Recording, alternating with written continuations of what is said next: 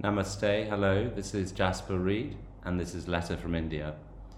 In the first of a series of podcasts I'll be doing on India, I'd like to talk about um, why I love India, why I live in India, why I've lived in India a few times in, in my life. Um, my father loved India. Uh, his father worked in India too, so there's a there's a family thing. They're all quite separate, disconnected stories, but perhaps the first thing to say is it's it's kind of in the blood a little bit. I'm Irish and English really by by background, by ethnicity. Um, but these days I increasingly feel that I'm also a bit Indian. Um, and maybe that's a good place to start because India is sort of all things to all people. It's partly because it's huge 1.4 billion people, maybe more, 26 states, 3,000, 4,000 years old.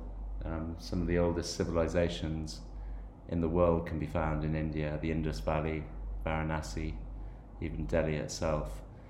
Um, so really, it has enormous pedigree in terms of of people, and the idea of India isn't um, anything other really than a an idea of people being together in whatever shape or form. Um, the Republic of India, of course, was only created in 1947 when the princely states were pushed together into a republic, a unified country.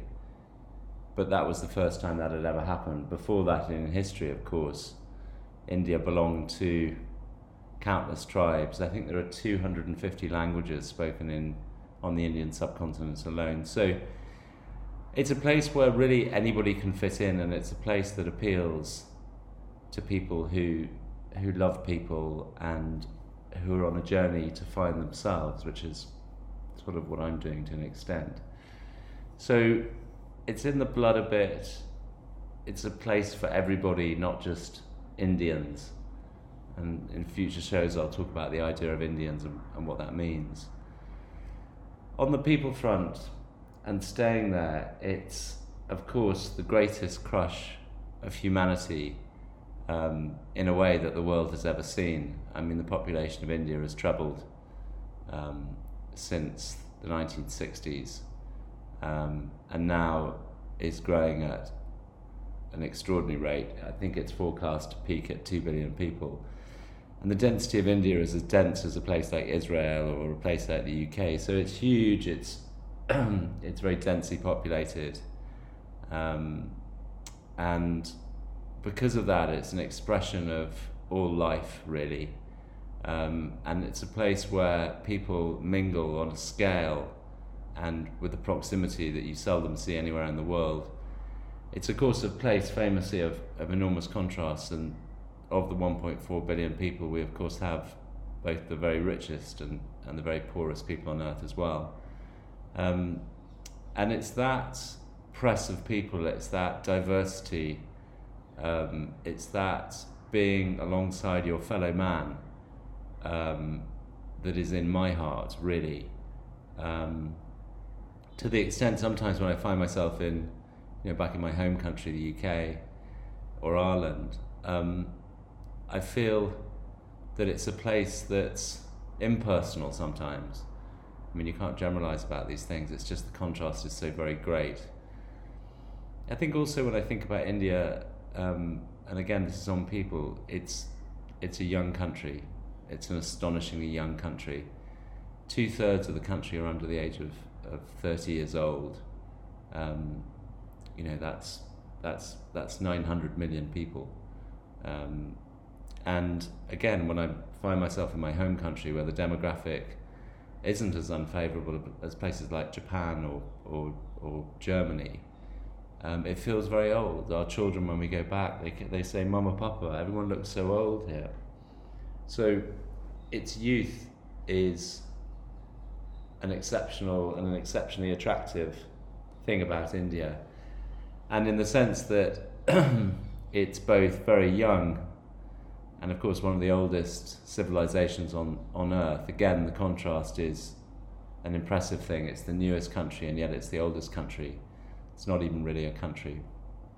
So that's something about people Um, I think the next thing I really wanted to reflect on is that it's a place of great spirituality. It's famously a place of great spirituality. But again, it's a place where many religions, faiths, beliefs, lack of beliefs exist um, cheek by jowl. Um, and it's a place of enormous tolerance. While the Christian missionaries and other, other faiths look to convert uh, the people of the subcontinent, um, the larger faiths here, the faiths of Hinduism, uh, the Muslim faith, and, um, and Buddhism, uh, you know, never sought to convert, they sought to accommodate.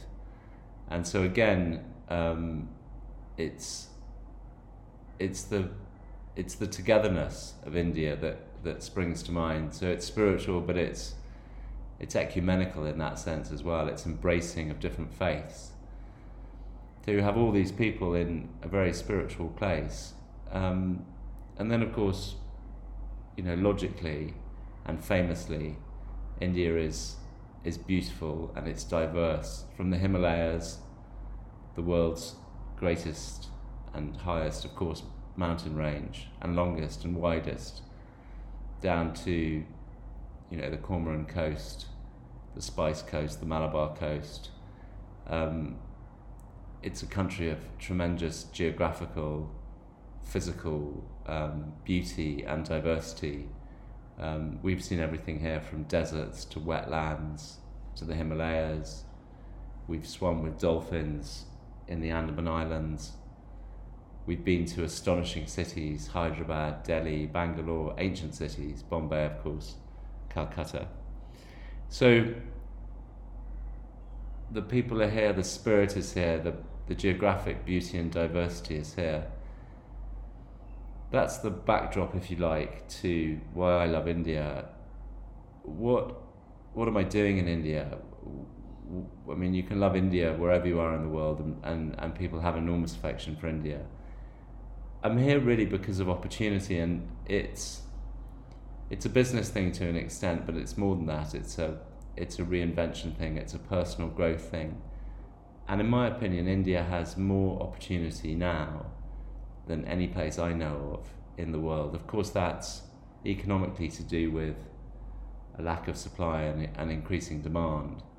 It's to do with growth. It's a country that grows somewhere between 5 and 10% annually in terms of GDP, which is an astonishing level of growth, certainly versus the so called mature markets. And where there's growth, there's opportunity. And wherever you are in India, and this is the wonderful thing about the super cycles of India, um, wherever you are in India today, there's a chance to do things. There's also a spirit abroad of positivity and optimism. It's it's more akin to America than it would be to to the UK, let's say, or, or parts of Europe where enterprise is not always encouraged. Um, so wherever you go at this point in the cycle, you will find opportunity. But of course, that's in the context of a country that, when the British first arrived in India, the the then def- defined area of India had the highest GDP on earth. Famously, when the British left, it had one of the lowest GDPs on earth. And so the country swings in these enormous economic cycle, cycles, and we're back really at the beginning of another one. And it's akin to being in China, mainland China, you know, in the early 2000s, or the USA and the super cycles of, of you know, the 1950s and 60s England in the Industrial Revolution. So it's a place where you can you can build things. In our case, you know, we, we our family are building different things. We're building a restaurant business. I'm building a, a an amateur, as you can tell, broadcasting um, business, um, and our children are growing up here. Um, so, really, those are just some thoughts on why I love India. I'll expand on this in, in later shows. The other thing and the final thing to say, and this is something about the cycle of life, is that we moved here with our children, Elsa and Cecilia, who are twins. They're 13 now, but they were six when they got here. And so, if I go back to where I started the story with my father and grandfather, you you come to the kind of wonderful realization that you're continuing the story down the generations, and so that, if you like, is the karma. Um, and karma is, as many people know, everything in India.